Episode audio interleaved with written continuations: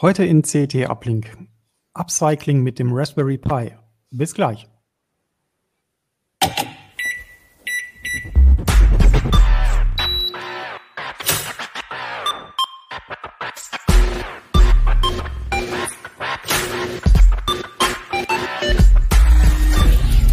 CT Uplink. Ja, und bevor es losgeht mit unserem Thema, äh, zunächst mal ein Wort unseres Sponsors. Hallo, mein Name ist Thorsten Valentin, Geschäftsführer der Firma Sechilution. Wir garantieren schriftlich, dass unsere Geschäftskunden vor Schadsoftware wie Viren, Trojaner, Ransomware und so weiter geschützt werden. Das machen wir seit 20 Jahren erfolgreich im Bereich der kritischen Infrastruktur und bieten das nun auch kleineren Unternehmen an. Wir haben schon einen Virenscanner. Ja, den hatten alle Unternehmen im Einsatz, die heute gehackt wurden. Nur geholfen hat er nicht. echtesicherheit.de slash heise. Garantierte Sicherheit. Seit 20 Jahren. echtesicherheit.de slash heise. Ja, hallo, erstmal zusammen. Äh, freut mich, dass ihr alle da seid. Ähm, wir hatten ja in Heft 17 ein ganz großes Thema und das war, wie man mit dem Raspberry Pi alte Geräte wieder flott machen kann. Und äh, zu diesem Thema habe ich virtuelle Gäste und zwar zum einen Peter Siering, dann haben wir den äh, Mirko Dölle und den Niklas Dirking. Ähm, wollen wir kurz äh, uns gegenseitig vorstellen? Also beginnen wir mal mit dem Peter. Ja, hallo. Ähm, Peter ist äh, hier Ressortleiter bei CT und kümmert sich um solche Bastelthemen, kümmert sich um Windows und äh, macht das mit seinem Team zusammen mit Mirko, mit Niklas. Ja, Mirko und äh, ja, ich bastel mit Peter, ne? Ähm. das ist fast schon erschöpfend gesagt, aber du bastelst auch schon ganz schön lange und ganz schön viel, soweit ich weiß. Und Niklas, du bist sozusagen der Neuzugang im Team. Genau, ich bin der Neuzugang. Ich bin Volontär im Ressort Systeme und Sicherheit, das Peter leitet. Und ich schreibe hauptsächlich über Open Source und Linux-Themen und manchmal auch Raspi-Themen. Prima. Dann äh, zum Schluss noch ich selber. Mein Name ist Michael Link. Ich bin im Ressort Mega, also Mobiles und Gadgets. Und ich mache das heute hier zum ersten Mal und äh, bitte um Entschuldigung für etwa, etwaige äh, Pannen oder so, weil ich habe noch eine dichte Rübe vom Impfen. Ich bin noch ein bisschen malat. Aber das wollen wir doch äh, auf jeden Fall nochmal versuchen, dass das nicht passiert. Ähm, Peter, ähm, die Idee zu eurem Thema Upcycling mit dem Raspi. Die ist euch ja irgendwann mal gekommen. Und äh, zu Beginn sollten wir vielleicht ja auch mal erklären, was das Wort überhaupt bedeutet. Äh, und äh, wir haben ja schon festgestellt äh, bei diversen Gesprächen, dass wir darunter ganz verschiedene Dinge verstehen. Was verstehst du darunter, Peter? Ja, Upcycling hat so einen Anklang bei Recycling und es geht letztlich darum, Geräte vorm Recyclinghof zu bewahren. Also ähm, aus einem Gerät, einem alten Drucker oder anderen Geräten eben noch was zu machen. Und ähm, der Raspi als, als Begleiter oder als Gerät, was ohnehin viel in Schubladen liegt, bietet sich eigentlich an, um, um solchen Altgeräten zu einem zweiten Frühling zu verhelfen. Und ähm, es ist nicht echtes Upcycling. Echtes Upcycling ist ja eher, dass man, dass man etwas nimmt und etwas Älteres und was Neues daraus entstehen lässt, womöglich was Wertigeres. Aber ich denke schon, dass, dass auch ein alter Drucker, der plötzlich netzwerkfähig ist oder ein Scanner, der für im Netzwerk funktioniert, durchaus eine Aufwertung der Geräte darstellt. Insofern passt Upcycling schon. Ja, Niklas, was hast du dir vorgestellt, als das Thema vorgestellt worden ist auf der Redaktionskonferenz beziehungsweise auf der Ressortkonferenz? Ich finde eigentlich, so wie Peter das äh, gerade gesagt hat, trifft es das schon ganz gut, ne? Geräten zu dem zweiten Frühling zu verhelfen. Also wo es ja beim Recycling eher darum geht, vielleicht Wertstoffe erhalten, die aber schon, ne, schon im Müll äh, gelandet sind. Ähm, ist bei Upcycling, finde ich, dann schon so ein bisschen der Aspekt, dass man durch eine Modifikation zum Beispiel ähm, einem Gerät zu einer längeren Lebensdauer verhilft, ne? Oder indem man halt wirklich neue Funktionen hinzufügt, also irgendwie eine Art ja, Wertsteigerung oder eine Ergänzung schafft. Elektromüllvermeidung quasi. Genau. Das Ulkige ist ja die Entstehungsgeschichte gewesen. Ne? Eigentlich hat euer Ressort uns, unserem Ressort diese Arbeit eingebrockt, indem ihr mit der Idee um die Ecke gekommen seid, noch mal zu gucken, was kann man mit alten Raspis noch sinnvoll anstellen. Oh, da müssen wir uns noch verrechen. Genau, und da sind wir, da sind wir dann ins Brainstorming gegangen und haben überlegt und dann ist, ist rausgekommen, ja, viele Leute nutzen den Raspi eben genau auf diese Weise, dass, dass sie eben ein älteres Gerät nochmal irgendwie wieder zum Laufen bringen. Und äh, Tatsächlich ist mir auch so gegangen. Ich habe ja auch noch einen uralten Raspi äh, vor mir. Den hatte ich mir damals mal äh, zugelegt, als ich, ja, Niklas, du auch, als ich äh, mal ein Interview mit dem Iben Abten äh, geführt habe. Der hat mich dann sozusagen mit seiner Begeisterung so mitgerissen, ähm, dass ich dann auch gar nicht mehr anders konnte und die Notwehr halt dieses Teil äh, gekauft habe und dann auch gleich losgelegt habe. Ähm, nach und nach hat sich dann eben auch meine Schublade mit ganz schön vielen Sensoren und Krams und so weiter äh, gefüllt. Ich habe damit auch eine Reihe von Projekten gemacht, aber direktes Upcycling habe ich eigentlich noch nicht betrieben. Es waren eigentlich immer eher so konkrete Messaufgaben oder solche Dinge. Und ähm, deswegen ähm, wäre für mich eigentlich so die Frage, warum macht man das? Ist das nicht vielleicht auch so ein bisschen, äh, ja, weil man es kann, also la pour la oder wie würdet ihr das sehen? Ähm, wer, möchte, wer möchte dazu was sagen? Wer hat eine Meinung dazu? Also ich würde sagen, Nicht es kommt immer so.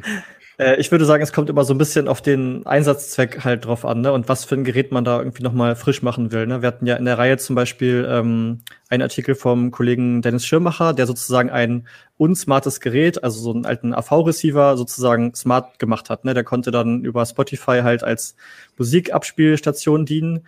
Und ne, wenn das sowieso halt ein Gerät ist, das eh schon im Einsatz ist und nochmal um neue Funktionen ergänzt wird, dann finde ich das super sinnvoll.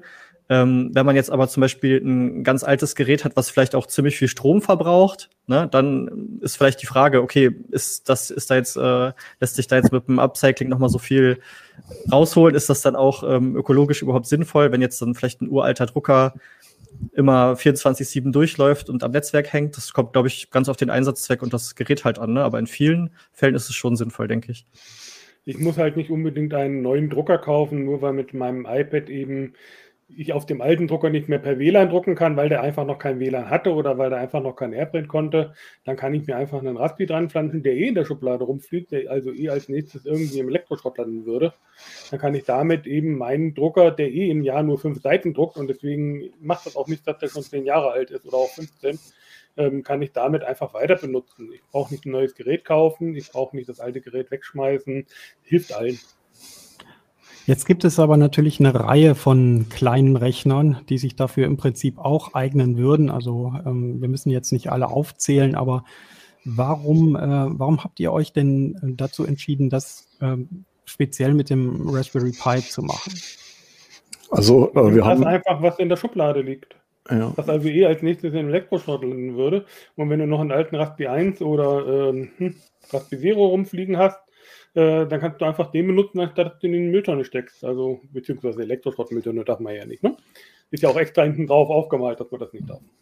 Spricht auch ein bisschen dafür die Erfahrung, die wir über die Jahre gesammelt haben mit alternativen Plattformen. Also es gab ja alle möglichen Obstsorten ähm, zu kaufen und man stellt fest, dass ähm, so nach einem halben Jahr, wenn der Hersteller das Ding nicht mehr aktiv vermarktet, auch der Software-Support versandet und ähm, ein Raspi hingegen wird von der Raspi Foundation, das Betriebssystem wird gut gepflegt. Das heißt, auch mit dem alten Raspi, mit dem Raspi 2 hat man heute keinen Kummer, an aktuelle Software ranzukommen und muss sich nicht mit irgendwelchen Widrigkeiten plagen. Und äh, dadurch perlen die Raspis bei uns in der Schublade im Zweifelsfall immer nach oben und äh, die andere, das andere Obst setzt sich weiter unten ab. Ja, beziehungsweise wenn es mal Widrigkeiten gibt, werden die auch relativ schnell bekannt. Also ich erinnere da mal an diese maladen äh, USB-Netzteile vor einiger Zeit mit dem Raspi 4 und äh, hin und wieder ist ja auch mal äh, dann doch so mehr oder weniger Hardware-technisch äh, nicht alles so beim Besten. Aber das wird dann eben auch relativ schnell bekannt. Ähm, so, so, würde ich das zumindest aus, das aus meiner Sicht. Das liegt auch einfach an der Masse der Geräte, die unterwegs sind.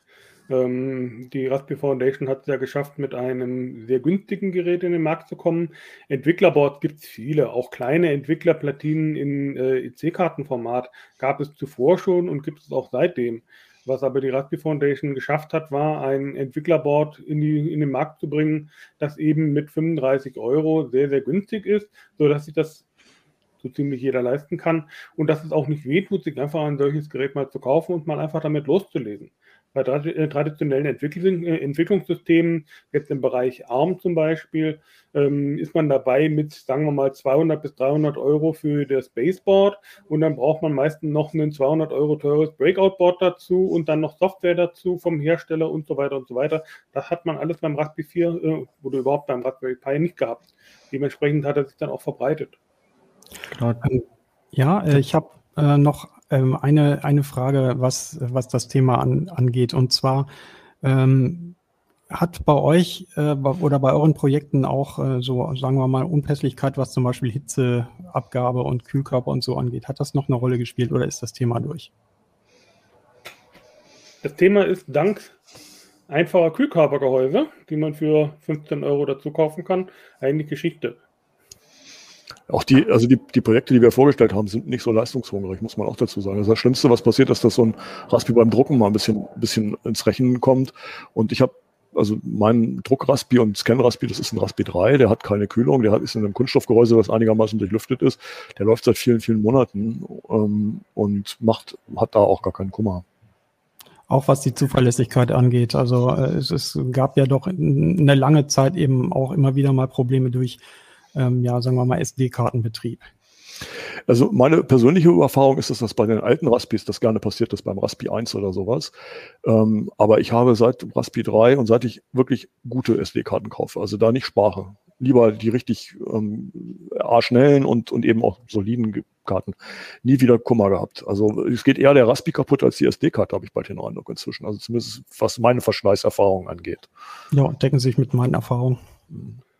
Ansonsten PXE-Boot oder USB-Boot kann man auch einen einfachen Stick dranhängen. Auch das alles kein Problem. Also ich habe mal ein halbes Jahr lang einen, einen Raspi 3 gequält mit so einer Monitoring-Software, die ständig auf den Datenträger schreibt. Das Ding ist, hat nach einem halben Jahr noch funktioniert. Also ich hat nicht aufgegeben, weil, weil er kaputt war, sondern weil ich ihn für was anderes brauchte. Ja, das ist dann das Problem, ne? dass man die Sache nicht immer rechtzeitig in Land bekommt. Übrigens ein Land bekommen, das wär, da wären wir gleich äh, beim nächsten Stichwort. Äh, für diese Projekte, die ihr da umgesetzt habt. Äh, da brauchtet ihr natürlich Hardware. Ähm, was den Raspi angeht, da gibt es ja zig Quellen. Aber ähm, wenn man jetzt ein Projekt umsetzt, dann muss man natürlich sich auch ein bisschen rantasten ähm, an, an die Dinge, die man benötigt. Also ähm, wie habt ihr das gemacht?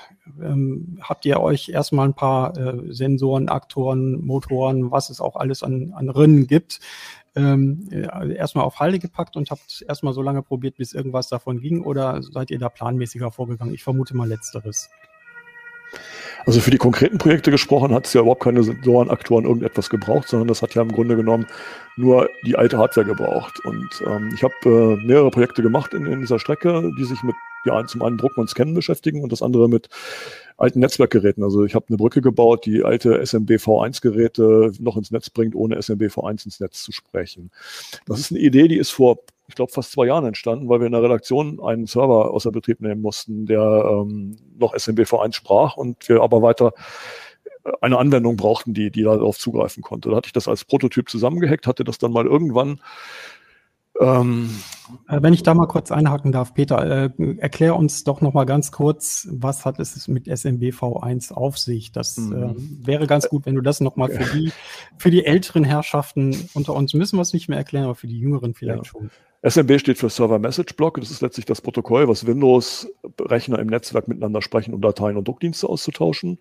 Und die Version 1 ist letztlich die ursprüngliche Implementierung, wie sie mit ach, ich, LAN-Manager, OS2 und frühen Windows-Versionen in den Markt kam. Die ist immer weiterentwickelt worden. Irgendwann hat Microsoft einen Strich unter diese Entwicklung gemacht und hat SMB in Version 2 rausgebracht, also das Protokoll im Grunde genommen komplett überarbeitet. Viele Windows-Systeme haben aber bis vor ein paar Jahren immer noch SMB-V1 aktiv gehabt und benutzt und es sind diverse Sicherheitslücken aufgetaucht, mit denen man in die Systeme eindringen kann, mit denen man die Systeme übernehmen kann. Und deswegen hat Microsoft vor einiger Zeit empfohlen, das abzuschalten. Nun gibt es aber leider weiter Geräte, die man nicht aktualisieren kann. Also die können nur SMB V1. Und wenn man solche Geräte weiter betreiben muss, dafür ist diese Brückenidee entstanden. Das ist ja überhaupt ein Merkmal von ganz vielen Ras äh, Raspi-Projekten, äh, dass sie sich oft sozusagen als Hülle drumrum äh, verhalten. Also sie tun im Prinzip, sie bringen im Prinzip Funktionen mit, die eben die daran angeschlossenen Geräte so von sich aus nicht haben. Oder würdest mhm. du das äh, anders sehen? Nee, so würde ich das sehen. Und jetzt an eine Frage anknüpfend, ähm, haben wir uns Geräte vorher besorgt. Ich bin tatsächlich losgegangen, habe im Kleinanzeigenportal nachher ein Gerät gekauft, das nur SMB V1 kann, um das wirklich auch nochmal ganz konkret am Modell durchspielen zu können. Und hatte auch einen Leser, der sich sehr dafür interessiert hat. Ich hatte das mal in einem Artikel fallen lassen, dass es diese Idee gibt. Und der hatte gefragt, ob wir da nicht mal was zu schreiben wollen. Und den hatte ich verhaftet und gebeten, dass er vielleicht den Beta-Test-Leser macht äh, an der Stelle. Und das haben wir dann im Vorfeld mit dem Artikel auch gemacht, dass er gelesen hat und eben ausprobiert hat und Feedback gegeben hat. Und wie gesagt, ich musste dafür keine Aktoren und Sensoren einsetzen, sondern es reicht ein USB-Kabel, der Raspi und ein Netzteil. Äh, Stichwort Sensoren, Aktoren, das sowas spielt ja häufig im Smart Home Bereich äh, eine Rolle und den habt ihr ja nun ganz bewusst rausgelassen. Warum? Weil wir da schon ein sehr großes Projektsammelsurium in den letzten Jahren produziert haben, was wir auch mit einer eigenen, eigenen Projektseite immer noch im Netz haben, wo auch immer noch die Software ein bisschen weiterentwickelt wird, nämlich mit dem Raspi, mit Node-RED, also so einer Programmierplattform, ähm, vielen Sensoren und vielen Beispielprojekten ähm, sehr tief eingegangen sind. Und das war so ein Gebiet, wo wir gedacht haben, das wollen wir nicht schon wieder servieren. Und da gibt es auch, nachdem wir das doch sehr grundsätzlich gezeigt haben, nicht mehr so super viel Neues erzählen. Aber auch da ist der Raspi natürlich ein Brückenbauer, der, weiß ich nicht, Smart Home Lösungen verschiedenster Couleur zusammenbringt, ähm, ersetzen kann zum Teil, aber eben vor allem vermittelt. Ähm, ich habe äh, beim Lesen des Artikels zumindest jetzt erstmal verstanden, dass es auch nicht nur um das Beschreiben konkreter Lösungen äh, gibt. Äh, davon gab es ja einige. Ihr habt ja im Prinzip diese SMB V1-Geschichte gemacht. Ihr habt beschrieben, wie man Drucker äh, weiterverwenden kann. Dazu vielleicht noch gleich noch ein, ein Sätzchen wie man ähm, Audio-Streaming macht, aber auch äh, 3D-Druck. Das sind ja doch drei sehr verschiedene Felder. Ähm, so diese typischen Bastel- und Nerd-Projekte, was weiß ich, wie man äh, in ein Kassettendeck oder wie man ein Kassettendeck mit, äh, mit irgendwelchen ähm, ja, NFC-Tags zum Abspieler von Spotify-Listen macht oder sowas, habt ihr ja äh, praktisch nicht gearbeitet. Diesen Bereich habt ihr auch rausgelassen. Wir haben vor langer Zeit mal, glaube ich, so ein Ghetto-Blaster umgebaut mit einem Raspi drin als Gerät auch. Ja, aber haben wir. Und äh, du fragst äh, in, deinem, in deiner Einleitung aber auch sehr gezielt nochmal danach, ähm, welche, ja, welche anderen Dinge man eben auch noch machen könnte und bittest da eben auch noch um Vorschläge. Mhm. Äh, heißt das, dass es äh, wahrscheinlich nochmal einen Nachfolgeartikel geben wird? Ja, wir schöne Ideen bekommen und also letztlich leben wir auch so ein bisschen vom Feedback der Leser und äh, da ist eine ganze Menge gekommen. Interessanterweise so in den Bereichen, über den wir auch schon oft nachgedacht haben, kann man in Raspi nicht vielleicht mit dem Kameraaufsatz zu einer brauchbaren Webcam, Konferenzkamera umbauen. Aus dieser Ecke sind viele Vorschläge gekommen, wie man alte Kameras, die nicht mehr gescheit funktionieren, zum Beispiel unter Windows, ob man die mit dem Raspi dann vielleicht doch noch zu einer Netzwerkkamera umbauen kann.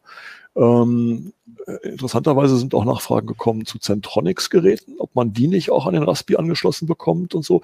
Ja, also dem gehen wir so ein bisschen nachgucken und da wird es vielleicht mal einen Folgeartikel geben, den einen oder anderen. Ein anderer Bereich, der mich eigentlich immer auch sehr beschäftigt hat, war eben das Thema Programmieren. Ähm, als ich damals mit äh, Ibn Abten äh, geredet hatte, äh, ist mir aufgefallen, wie sehr ihm das eigentlich am Herzen gelegen hat, dass er dieses Ding ja eigentlich ja hauptsächlich für Schulen und äh, Studenten entwickelt hatte, um den Leuten das Programmieren wieder nahe zu bringen. Ähm, wie seht ihr jetzt eigentlich das Ökosystem Raspi zurzeit? Ist das gut geeignet, um äh, eben auch Anfängern solche Projekte zu ermöglichen oder findet ihr äh, da möglicherweise eine ganz andere Position zu? Äh, vielleicht mal Niklas. Mhm. Also ich würde sagen, ähm, der Vorteil vom Raspi-Ökosystem ist einmal, dass es da halt also eine sehr gute Dokumentation gibt, ne? Also sowohl von der Raspi Foundation selber, aber halt auch in diversen Foren, Videos und so weiter. Also da gibt's halt einfach schon sehr, sehr viel Material, was, glaube ich, für Einsteigerinnen und Einsteiger attraktiv ist, um da schnell vielleicht auch Ergebnisse zu sehen. Ne? Und ähm, gerade mit diesen ähm, ja, GPIO-Pins zum Beispiel beim Raspi, die sich halt recht leicht ansteuern kann, da sieht man halt relativ schnell Ergebnisse. Ne? Mit so ein paar Zeilen Python-Code bekommt man dann halt eine LED zum Leuchten. Und das ist dann, glaube ich, gerade für so, ja, für Schulklassen zum Beispiel oder für ja, Einsteigerinnen Einsteiger, mh, hm, ja, ein schöner Start zum Beispiel. Ne? Und dafür würde ich sagen, eignet sich der Raspi halt nach wie vor sehr gut. Wie würdest du, Niklas, äh, jemandem erklären, was ein GPIO-Pin ist, der keine Ahnung hat von der Materie? Mhm. Ich würde wahrscheinlich erstmal äh, erklären, wofür GPIO steht. Das ist ja für General Purpose Input Output. Und ähm, das, ja genau, beschreibt ja dann erstmal schon, okay, das sind halt einfach ähm, Pins, die ich halt über, ähm, ja genau, zum Beispiel mit Python-Code ansteuern kann, ähm, die halt sehr unterschiedliche Aufgaben halt übernehmen können. Ne? Also die zum Beispiel ähm, auch sich als Audioausgang eignen können. Ich kann da verschiedene Spannungen drauflegen, ähm, kann da Sensoren dran anschließen und ähm, genau, kann halt ganz schnell ganz unterschiedliche Ergebnisse damit erzielen. Und äh, wie schwierig ist das? Das war ja im Grunde der zweite Teil der Frage. Wie schwierig ist es da, glaubst du, für, für Leute, die, äh, sagen wir mal, noch nicht IT-affin sind, da einzusteigen? Mm, ich würde sagen, das ist relativ einfach. Ne? Kommt natürlich immer darauf an, was man vorhat. Ne? Also wenn man jetzt da schon eine voll ausgereifte Wetterstation oder sowas bauen will ähm, und das alleine mit den GPIO-Pins und einzelnen Sensoren re realisieren will, dann ist es vielleicht schon eine Herausforderung, wobei es da sicherlich auch viel Material schon zu gibt. Ähm, es gibt ja aber auch, und das macht es vielleicht dann noch mal ein bisschen einfacher, immer schon so vorgefertigte Erweiterungsmodule, die sogenannten Heads. Und ähm, da hat man dann zum Beispiel schnell mal so ein Gesamtpaket, ne, die ähm, im Prinzip auch auf diesen GPIO-Block aufbauen, aber ähm, genau jetzt wesentlich weniger Konfigurationsaufwand zum Beispiel erfordern.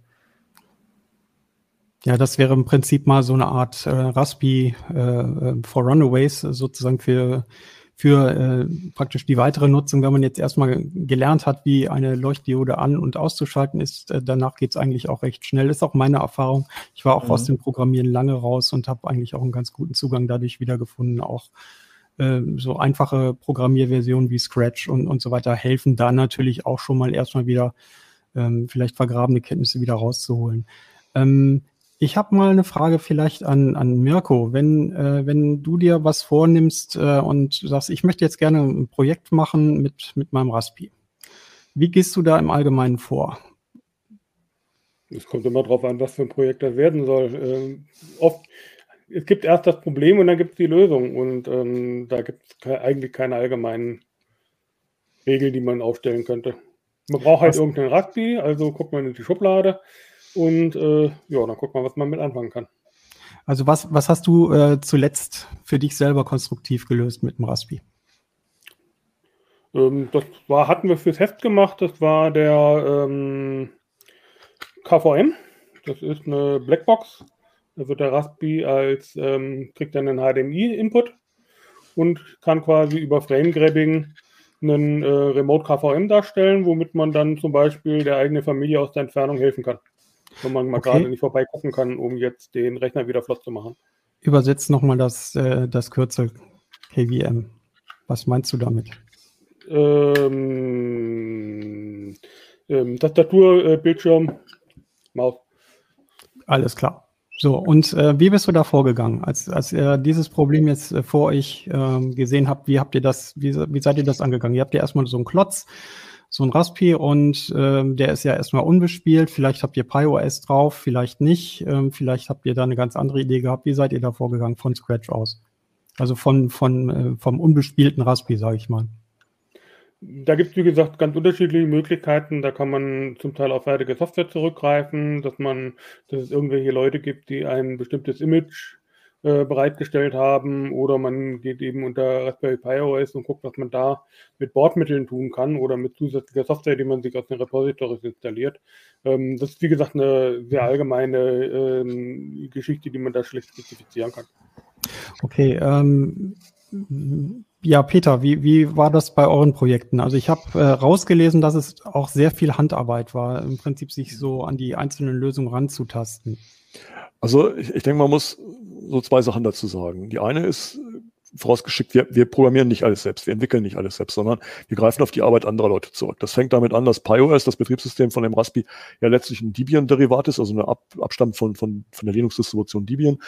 Und ähm, es gibt darauf aufbauend spezialisierte Distributionen. Ich glaube, für den KVM, äh, da gab es ein richtige fertiges Image, was man auf den Raspi aufspielen kann und damit loslegen konnte. Das gibt es auch für viele andere Fälle. Ein ähm, sehr prominentes Beispiel ist Pi-Hole, also so ein äh, DNS-Filter fürs Netzwerk. Ähm, das ist kein fertiges Image, da muss man ein Skript aufrufen, um, um den Raspi sozusagen in diese Funktion zu versetzen. Ähm, bei diesen Projekten, die wir gemacht haben, also der Drucker und Scanner ist ein Beispiel dafür. Da gibt es tausend und einen Artikel zu, wie man das macht im Netz. Das Problem ist, dass diese Artikel relativ schnell veralten. Das heißt, wenn ich, wenn ich so einen Artikel von vor zwei Jahren lese, dann werde ich feststellen, ein Teil der Anleitung funktioniert nicht, teilweise sind sie unvollständig, teilweise sind diese Projekte dann, die da beschrieben werden, ähm, so, dass sie eine Stunde funktionieren, aber wenn man das Ding dann drei Wochen am Start hat, dann merkt man, an welchen Stellen und Ecken und Kanten man noch nachbessern muss. Wir versuchen halt solche Projekte dann wirklich komplett nachzuspielen, beziehungsweise auch mit, mit eigenen Ideen zu kombinieren. Oft verwirft man auch Anleitungen, man, man holt sich also Inspiration aus irgendwelchen anderen Anleitungen und schreibt dann seine eigene, die sozusagen für den Moment erstmal funktioniert. Es kann gut sein, dass in einem halben Jahr, wenn das nächste Debian-Release gekommen ist, die PyOS-Leute auch diese Updates übernommen haben, dass solche Anleitungen dann auch nicht mehr funktionieren oder andere Kinken haben, weil die Software sich weiterentwickelt. Ich habe bei den Druckern und Scannern zum Beispiel sehr mit den Namen im Netzwerk gekämpft. Es gibt Funktionen, Avahi in Linux, die äh, so einen dynamischen Namensdienst im Netz einfügt und der hat Macken.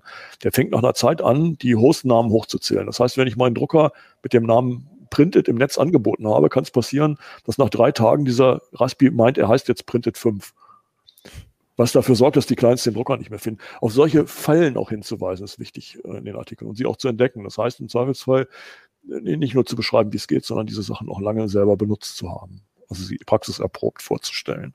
Und das ist sozusagen das, was wir da, was wir da, was wir im Wesentlichen leisten.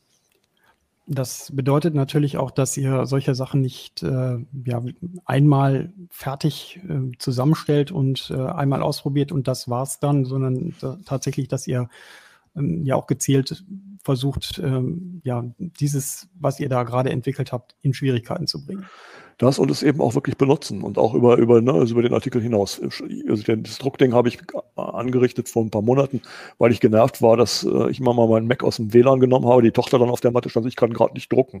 Ja, das macht das der Raspi, der läuft immer und damit habe ich dieses, dieses Problem für mich gelöst, ähm, ist für die Leser aufgeschrieben und werde es auch weiter benutzen. Das heißt, wenn ich in drei Monaten eine Leseranfrage dazu kriege, dann kann ich die auch noch beantworten, weil das Ding läuft im Zweifelsfall immer noch.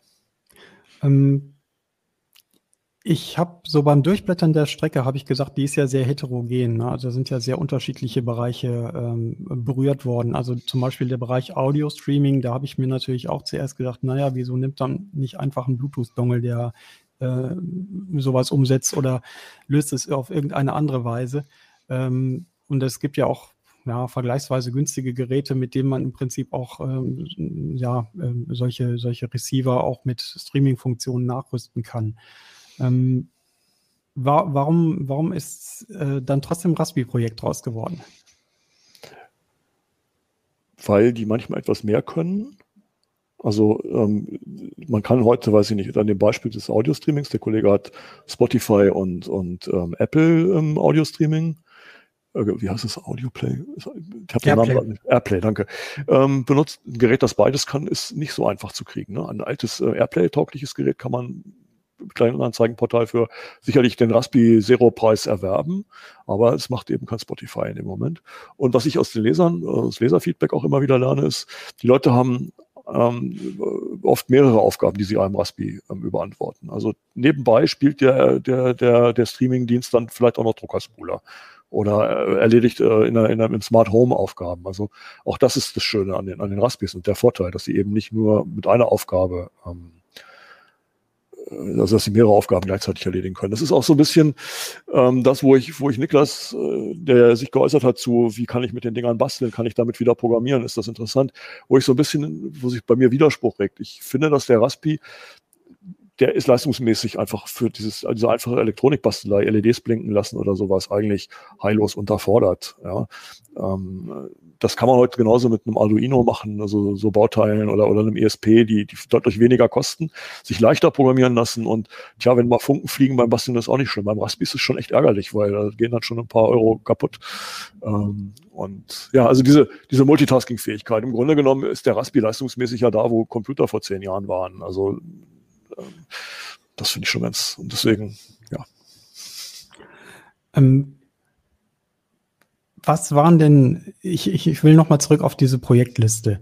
Ähm, ist da irgendwas rausgefallen, weil es einfach nicht hingekriegt habt oder weil es nicht hinzukriegen war? Nee, es sind wirklich Projekte, die wir, die sozusagen auch, auch Herzensangelegenheiten waren, reingekommen, vor allem. Praxiserprobte mhm. Geschichten, danach sind wir gegangen. Wir haben nichts neu erfunden dafür, sondern wir haben im Grunde ähm, Dinge, die wir noch nicht aufgeschrieben hatten, endlich mal aufgeschrieben.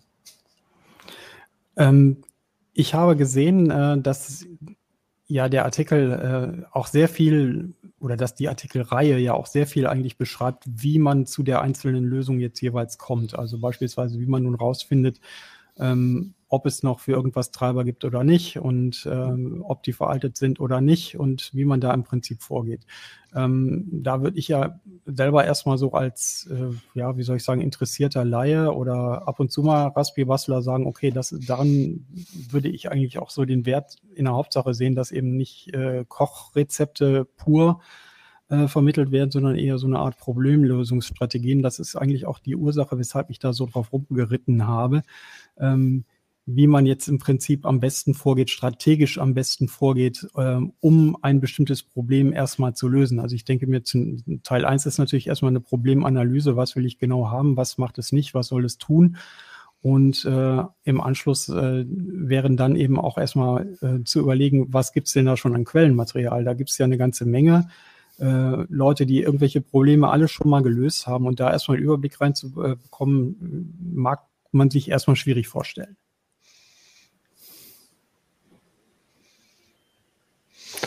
Es ist Teil des journalistischen Alltags zu recherchieren, Quellen ähm, anzugucken, zu bewerten. Ähm,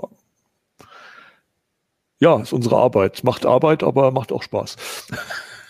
Gut, Journalist, Journalist muss das natürlich tun, aber was macht jetzt meinetwegen äh, irgendjemand, der, äh, sagen wir mal, diesen, diesen Hintergrund jetzt nicht hat oder auch diesen Impetus nicht hat, ständig jetzt an irgendwas rumzurecherchieren? Ähm, gibt es da sozusagen ausgetretene Pfade, die man da eigentlich äh, typischerweise begehen sollte? Bestimmte, sagen wir mal, erfolgversprechende Quellen, wo man dann zuerst mal suchen sollte? Ähm, was würdet ihr jemandem empfehlen, der so ein, so ein Upcycling-Projekt äh, für sich starten möchte? Und äh, zumindest, wie du ja auch empfohlen hast, äh, mit Kommandozeilen-Tools einigermaßen umgehen kann.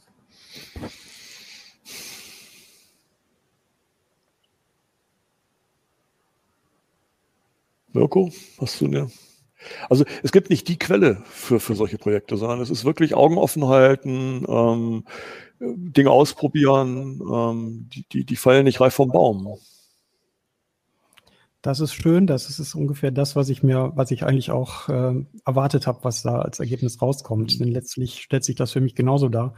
Ich habe äh, an dieser Luftfilter-Sensorgeschichte äh, auch relativ lange rumlaboriert und äh, bin dann eben auch nach und nach auf äh, Erweiterungen gestoßen, die ich aus völlig anderen Quellen hatte. Da ging es dann darum, meinetwegen ein GPS dann noch dran zu hängen und ähm, die Daten auch hier oder da völlig anders aus, äh, aufzubereiten. Ich denke, der Appetit kommt dann mit dem Essen und ähm, man äh, geht dann in mehrere Läden. Äh, ich fand, es gibt ein, ich glaube, es ist ein Editorial von, von Achim, einem Kollegen, der sagt, er hat äh, in, in der Besenkammer eine ganze Kiste voller Raspi-Projekte, die er irgendwann mal bauen will, wenn er Zeit hat. Also auch, auch das ist, glaube ich, so. Also man probiert Dinge aus und stellt sie dann auch wieder zur Seite. Nicht jedes Projekt endet produktiv, sondern manches endet eben auch in der großen Bastelkiste und findet woanders wieder Verwendung. Und Vielleicht hat man ja trotzdem dann was dabei gelernt. Ne? Du hast ja zum Beispiel auch in deinem Artikel einen so einen Kasten gehabt. Ähm, da hast du dann den Drucker angestöpselt oder ein anderes Gerät. Ah, okay, ich kann auf den Drucker nicht zugreifen. Ne? Das hat wahrscheinlich irgendwas mit der Rechteverwaltung zu tun. Dann kommt man auf den Trichter, okay, schaue ich mal in die UDEF-Regeln. Und das ist ja was, was einem vielleicht dann irgendwo anders auch nochmal begegnet. Ne? Es ist lehrreich, ja. Ich, ich denke mhm. auch. Ne? Also auch, auch dass zum Beispiel ähm, der SMB-Client, den ich benutze, um eine bestimmte Sache testen zu können oder den ich, den ich zeige, um, um eine Sache zu testen, immer die ähm, lokale Konfigurationsdatei für den Samba-Daemon liest und sich an den Verboten, die da drin formuliert sind, orientiert. Also dass wenn man, wenn man SMB 1, man muss auch Samba dazu den Glück zwingen. Samba hat das auch irgendwann abgeschaltet. Samba ist die SMB-Implementierung für Linux. Ähm, und man muss dem wirklich sehr mit Gewalt beibringen, auch SMB 1 zu sprechen. Und äh, muss also sozusagen eine Konfigurationsdatei an die richtige Stelle packen, damit der das überhaupt tut. Was mir auch überhaupt nicht bewusst war, dass die beiden, der Client und, und der Serverdienst so verheiratet sind. Klar, so ein Wissen versuchen wir dann natürlich auch zu vermitteln. Ähm, ich wollte noch mal zu Mirko. Mirko, bei dir weiß ich, äh, dass du ja auch einige Dinge mit Raspi-Hilfe umsetzt. Vielleicht magst du da mal ein bisschen auf dem Nähkästchen plaudern. Was machst du mit dem Raspi? Hm, das hängt sehr davon ab, was jetzt gerade äh, dran ist. Ich ähm, recherchiere ja auch viel mit dem Raspi rum. Insofern werden dann auch die Raspis einfach mal eben wieder umgebaut zu irgendwas anderem. Ähm, selbst privat benutze ich eigentlich nur einen Raspi als ähm, Mesher, also als Controller für die Access Points. Ähm, ansonsten habe ich noch einen Raspi als, als Brückenkopf ähm, für SSH, also beziehungsweise als VPN-Gegenpunkt. Ähm, aber ansonsten habe ich eigentlich privat äh, kein Raspis mehr laufen. Das wäre überhaupt nochmal eine spannende Frage, wie viele Raspis haben wir so bei uns privat rumliegen?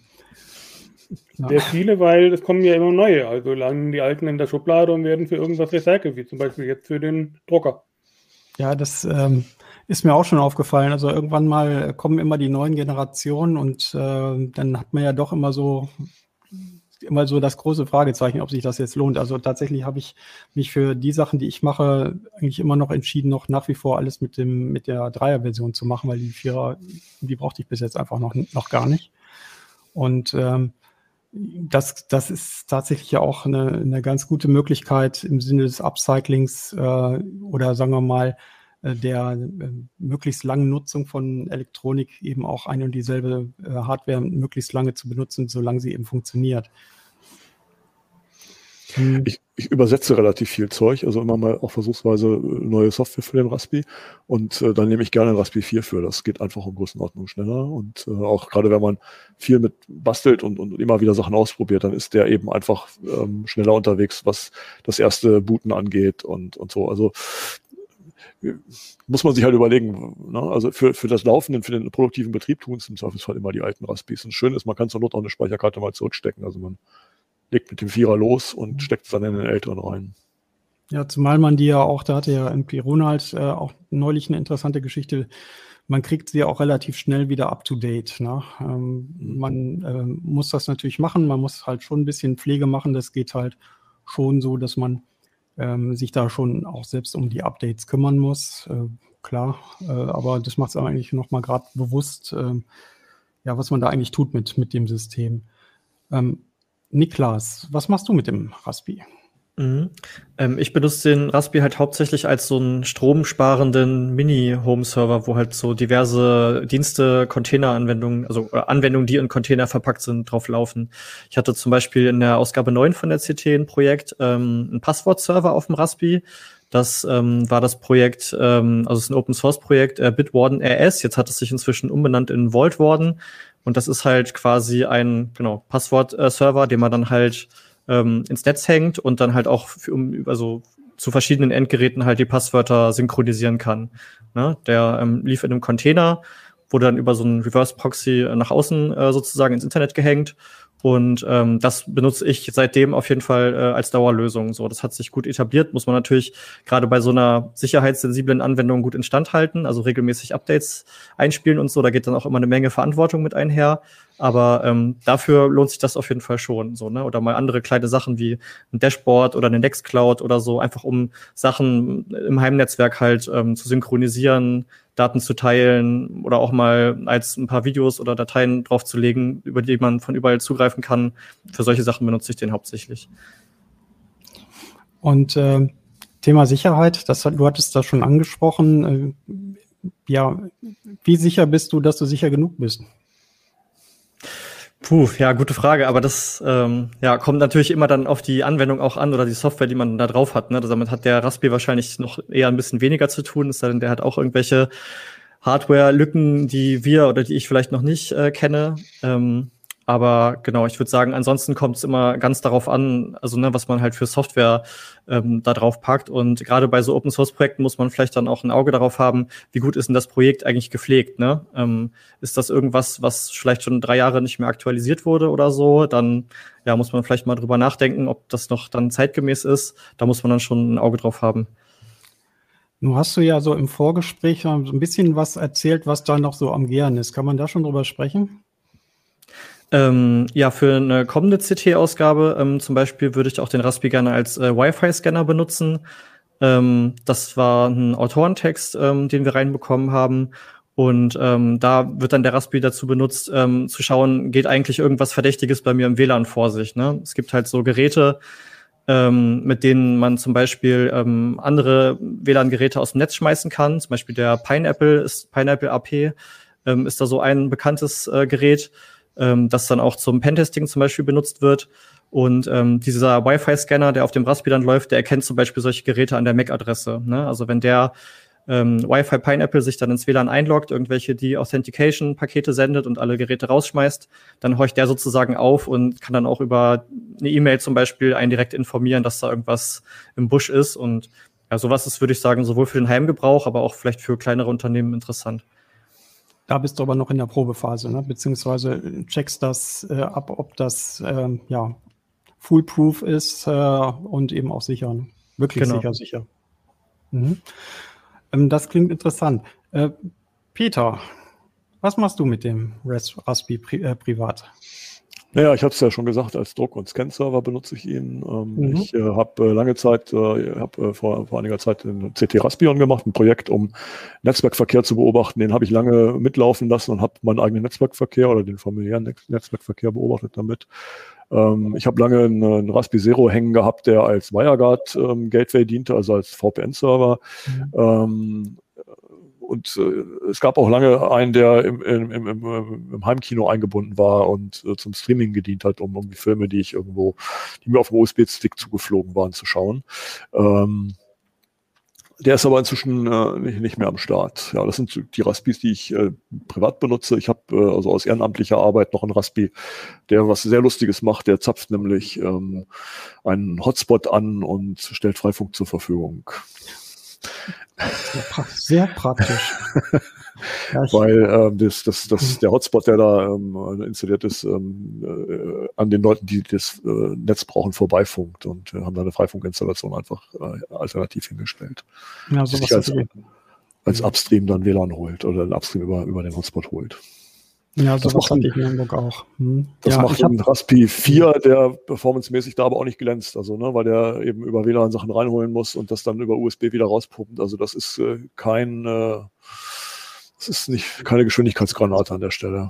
Und der Unterschied zwischen Raspi 3 und Raspi 4 war nicht groß, interessanterweise. Ich habe extra nochmal vom 3 auf den 4 aktualisiert und es hat da nicht, nicht, nicht viel mehr Durchsatz gebracht.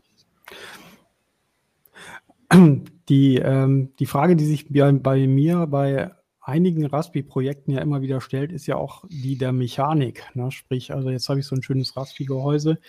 Äh, ich habe hier den einen oder anderen Sensor. Dafür brauche ich natürlich auch immer mal selber ein Gehäuse beziehungsweise irgendwas, äh, was die Sensoren hält. Möglicherweise ähm, eben auch ähm, bei dieser Luftfilterei war es ja auch zum Beispiel so, dass man da bestimmte Ansaugrohre hatte, die man glücklicherweise im Baumarkt äh, kaufen konnte, aber anderswo braucht man eben dann auch mal sehr spezielle mechanische Bauteile.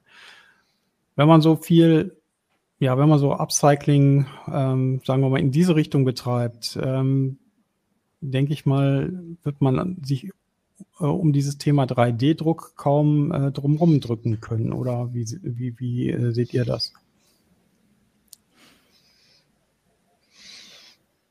Also ich habe für, für die ähm, Luftsensoren habe ich 3D-Druck benutzt, um die ordentlich in ein, in ein wasserdichtes Gehäuse reinbringen zu können. Ich denke, das, das Problem ist, ich bin 3D-Druckleihe. Also ich habe von Pina meine Einweisung gekriegt und wenn ich so ein Pfeil habe, dann kann ich das konvertieren und äh, auf, ein, auf, eine Karte schreiben und in, den 3D-Drucker reintun. Und es gibt riesengroße Portale, wo man also für alles mögliche Anleitungen findet und, und, und vorgefertigte Druckanleitungen. Das funktioniert in der Regel auch ganz gut, aber beim Raspi habe ich das selten gebraucht, weil ich da eben keine Sensoren dran mache. dieser Luftfilter, äh, Luftsensor ähm, ist ein ESP-Projekt. Da hat das wunderbar funktioniert. Hatte ich dir, glaube ich, auch mal einen Ausdruck sogar gemacht. Ja, ja, genau. Ich, äh, deswegen komme ich drauf. Mhm. deswegen komme ich drauf. Das war eine ganze Zeit lang hier auch im Betrieb. Und ähm, also also ich habe äh, sehr konkrete Erfahrungen halt äh, damit gemacht, beziehungsweise mit halt dem Vorgängerprojekt eben, dass ich dann eben auch erstmal so eine Brotdose umfunktionieren musste und in die dann alles irgendwie reinpasste und äh, sehr viel, also Heißkleberorgien und so weiter da veranstaltet habe, dass es äh, nicht rappelt und, und so weiter. Deswegen äh, glaube ich, äh, halt schon, man muss sich halt für manche Projekte ein bisschen mehr Gedanken machen, für manche sicherlich auch etwas weniger.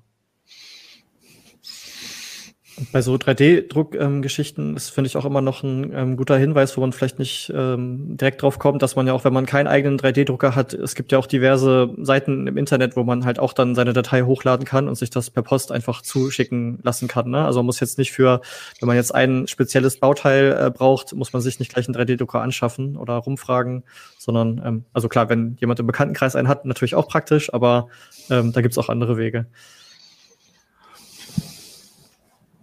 Ja, in der Tat. Ne? Also äh, wenn man jetzt mal so hier äh, überlegt, also allein hier in Hannover gibt es ja auch den einen oder anderen äh, Laden, in dem man dann eben auch äh, Sachen zum 3D-Drucken auch abgeben kann. Und das funktioniert bemerkenswert gut. Also und äh, aber es ist schon so, äh, ich habe durchaus so auch so den Eindruck, dass man schon ein bisschen mehr braucht als eine ganz kleine Einweisung für, für 3D-Druck. Ähm, ich weiß nicht, wie viel ich da rollenmäßig da mittlerweile schon versemmelt habe, aber so ganz so ohne war das nicht. Ne? Ähm, ja, eigentlich äh, bin ich soweit durch. Ähm, an die äh, Leserinnen und Leser geht nochmal die, die, die Aufforderung, freundliche Bitte, ähm, wenn ihr Projekte habt, äh, die ähm, das Thema Upcycling betreffen, mit dem Raspi oder auch mit anderen äh, Plattformen, die man vielleicht dann doch noch nehmen kann, weil sie halt zufälligerweise in der Schublade liegen, sagt uns bitte Bescheid, äh, Peter, äh, Mirko und Niklas. Die, wir freuen uns äh, über Hinweise, wie man dieses Thema noch weitertreiben kann, weil wir natürlich auch wollen, dass alle möglichen Geräte, die man irgendwo hat und die man nicht weg, wegwerfen äh, möchte, dass die möglichst lange auch noch gebraucht werden können. Ähm, damit würde ich eigentlich gerne schließen. Ähm, ich äh, fand es eine, eine, eine, prima Runde. Vielen Dank für die äh, ganz vielen Hinweise auch äh, zu Dingen, die eben so in dem Artikel auch nicht drin standen. Und äh, ich würde jetzt nochmal äh, auf das Wort unseres Sponsors hinweisen, der ja den, den Schlussvortrag bildet. Ich bedanke mich bei euch. Hallo, mein Name ist Thorsten Valentin, Geschäftsführer der Firma Sechilution. Wir garantieren schriftlich, dass unsere Geschäftskunden vor Schadsoftware wie Viren, Trojaner, Ransomware und so weiter geschützt werden.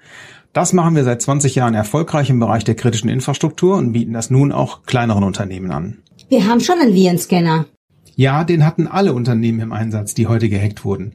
Nur geholfen hat er nicht. echtesicherheit.de slash heise. Garantierte Sicherheit. Seit 20 Jahren. echtesicherheit.de slash heise. Ja, dann ähm, nochmal vielen Dank, dass ihr dabei wart. Ich hoffe, dass wir, äh, dass wir da noch viele schöne Sachen zum Lesen bekommen. Und äh, für Fragen, äh, Anmerkungen, Kommentare sind wir wie immer dankbar. Äh, jegliche Hinweise, wie wir besser werden können oder wie wir interessante Artikel schreiben können, ähm, gerne als Feedback-Mail an uplink.ct.de. Dann äh, euch noch ein schönes Wochenende und wir hören uns beim nächsten Mal. Tschüss. Tschüss.